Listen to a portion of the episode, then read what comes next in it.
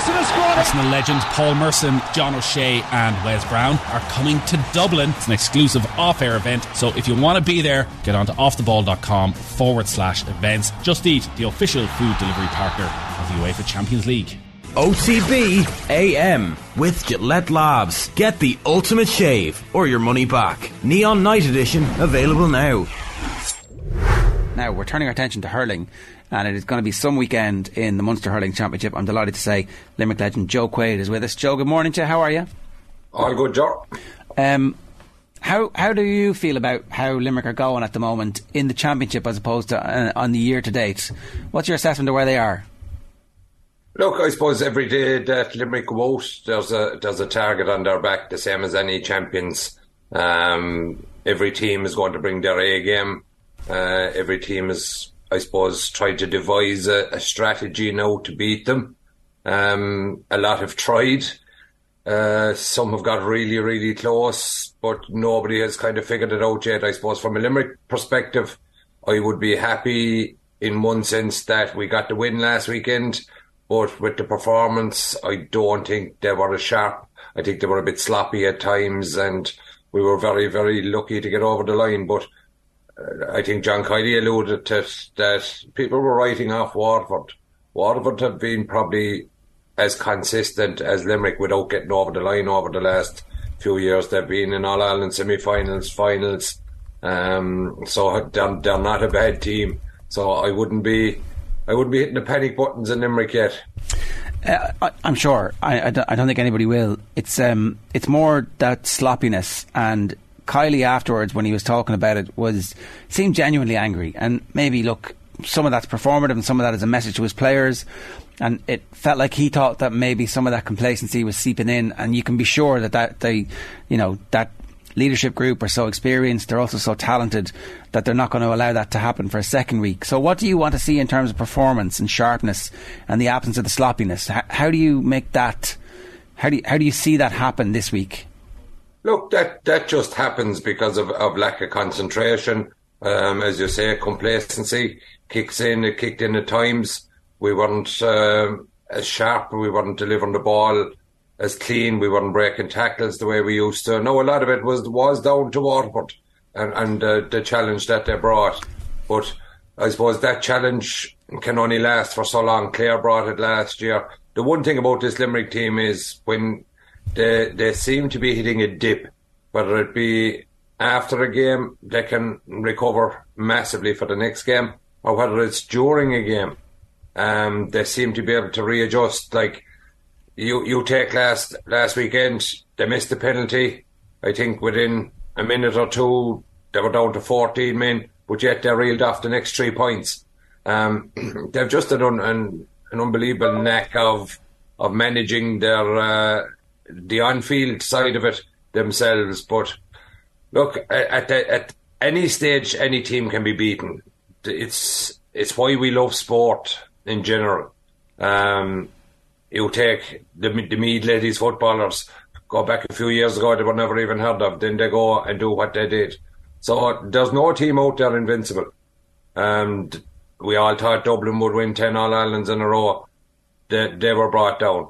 Um, so look, I think John Kiely, it was probably a perfect storm for him last weekend in that there's two points on the board, but he has a massive stick to go back and beat the players with uh, this week and, and work on, and I suppose the mental side of it. No one will ever question their their work rate. No one will ever question, you know, their fitness. But it, it's just the the mental aspect of the game and, and how they prepare prepare themselves, I suppose, for a titanic battle because while it's not absolutely necessary Clare win, I know teams have got through with four points before, but you lose your first two matches, you're you seem to be definitely behind the eight ball. So I'm I'm expecting Clare to bring an absolutely massive challenge the weekend. Is there an ulterior motive, Joe, to those John Kiely comments? In, uh, and I say that in respect to Limerick's success. And sometimes when, when a team almost becomes uh, so successful, you have to find new ways of going back to the well and finding motivation uh, each year at the start of the campaign. Uh, and there's a bit of a siege mentality because his comments here. Listen, let's be honest about it. There was some amount of bullshit spoken about our team and the season ahead this week and the week before is that a, a, siege mentality thing to get the the motivation into the players' heads? Do you reckon? I don't think so. Look, we've all listened to John Kiely's interviews over the years, and you know, there, there's no kind of I'm saying nothing about that, or mm. you know, Brian Cody type. Uh, yeah, we'd like to congratulate the opposition, and that the one thing about John is he speaks from the heart. Um, so I, w- I would trust John enough to think that's how he felt. Um, will that pass through to the players? Absolutely. Um, is he sending a message out to the players? Yes, by the interview, but I think they won't be left in, in any doubt when they, they met after the first night after training or in the dressing room after the match to their standards. Look, they set their own standards themselves, and their standards are, are ridiculously high. So I don't even think John will will need to uh, will, will need to say a whole pile to them. I often see him around Limerick. They'd they'd be out having a coffee or uh, that in pods and that. And to be honest, I'd say that would be a, lot of the discussion between themselves. Even right, what went wrong? I think a lot of them would even do a bit of self reflection and go, okay, what did I do wrong? What did I do well? What do I need to improve on and how do I need to do it? And look, they have, I suppose, in in the background, they're probably Caroline Currid that anybody that was feeling a bit left down by themselves in their performance, I'm sure she's at the end of the phone to uh, offer a bit of guidance on, okay, that's gone, park it.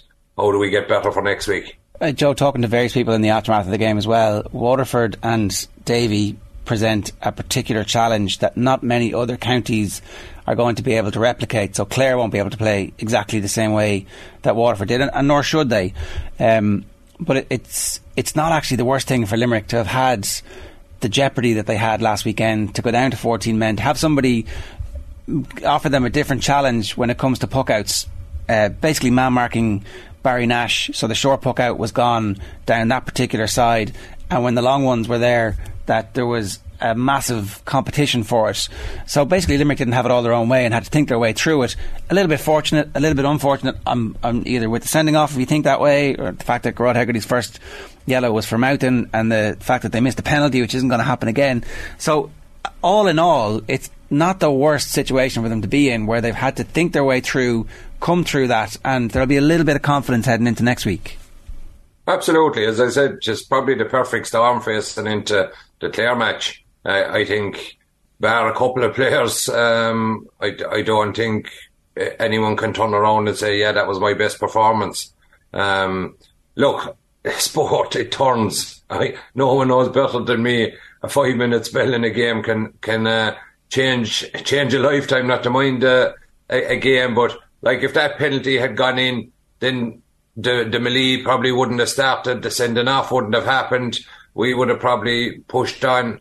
It's all ifs and buts. Yeah. You deal with what's there on on the day, and I suppose that's probably their biggest strength is their their ability to adapt. I, I suppose everyone said when the water breaks were there that they went out like machines. They played for 17 minutes. They came back in Paul Kinnerk reprogrammed them and they went back out again. Um, this is proof that they do it themselves. Um, you know, that they're self-regulating. They're able to adapt to different situations. Like, yeah, they kept, um, Barry Nash quiet from the puck outs, but yet, after going down to 14 men, there's our cornerback above putting the ball over the bar. Great score as well, yeah. Come here, what, yeah. what, what about Declan Hannon's injury? Uh, like, of, of, all of the players, he's got a, a, specific role, and I'm sure somebody else will be able to do a version of it, but um, he's not one of the players that you're like, oh, there's competition for places there. It's like he's got a role, he's like, you know, genuinely the best at it in the country, and um, is there an obvious way to fix that? Unless we clone him. I think um, he is he is just the best at what he does. If I suppose if you could ask somebody what does Declan Hannon do, you it's it's very hard to put your finger on it. But he is so integral. Like you you could watch a match there, George, for 40, 50 minutes. And all of a sudden, the opposition are coming back into the game. You might not have seen Declan Hannon in the game early. And all of a sudden, then he intercepts a pass or there's a ball to be won, he pops up the field, throws it over the bar. It's it's worth three points. Um, you know, so can he be replaced? No, but we're we're very very lucky in that I suppose that back line is so flexible. Like Declan Hannon, or our captain, or leader, came off. Um, Dan Morrissey moved out, and we bring on an all-star fullback. You know, it's it, it's uh, it's riches that we have. Um, will the team be better with Declan in it? Absolutely. Come here. I was in the Gaelic grounds last year after 15 minutes, and Cian Lynch went off, and we thought, "Oh my God, this is disaster. Holiday are gone." Missing Peter Casey already. Um, they they do what they did best, George. They adapted. Um, and and I think everybody has a, a, huge understanding of every role that everybody plays. And if somebody needs a dig out, I think they will. They won't be found wanting, you know, to. If Dan is under pressure there, which I don't think he will be, will he play the same game as Hannon? No, I don't know anybody in the country that can play the same game as Hannon. Uh, um, he's just he's just gifted. Joe, I was curious to get your, your thoughts as well on the incident involving Gearóid Hegarty and the, the member of the Waterford backroom team. Uh, see, who it seems is going to get a, a, lengthy suspension for that incident. I know at the GAA Congress in February they, they brought in this eight week ban for any physical um, interference by a team official towards a player. This this might be a, more lengthy ban. We'll wait and see. But uh, what were your thoughts on, on that particular incident? Look, I suppose tensions are high. I'm sure that man and after the match. Um, well, he didn't seem after the incident to be upset by it, but I'm sure he will after the match. Um, my attitude is you, are out in the sideline. We've all seen Davy and, and Liam Sheedy and everybody and John Kiely probably, you know, pumping up uh, to opposition players and management and things. But this man came from within the dugout. Now, I see a lot of, and I, I, I'll use John Kiely saying bullshit on media on social media. Oh, Hegarty wasn't shot. It's irrelevant. He came over, yeah. he interfered with a player. Irrelevant of I the force. Yeah, it's totally it's the action that that to me is completely wrong. He deserves a lengthy ban out of it. Um, probably didn't help himself by the way he was smirking coming off the field. You know when when he was put off, uh, probably lost a lot of support for himself because we all know when passions are raised and that, um, you know, I suppose, Joe, you, you'd have got, uh, you'd have got serious odds in the bookie that if there was someone to be sent from the field for an altercation with a Limerick player, that it wouldn't have been Davy. I thought he was unbelievably composed. He was, wasn't he?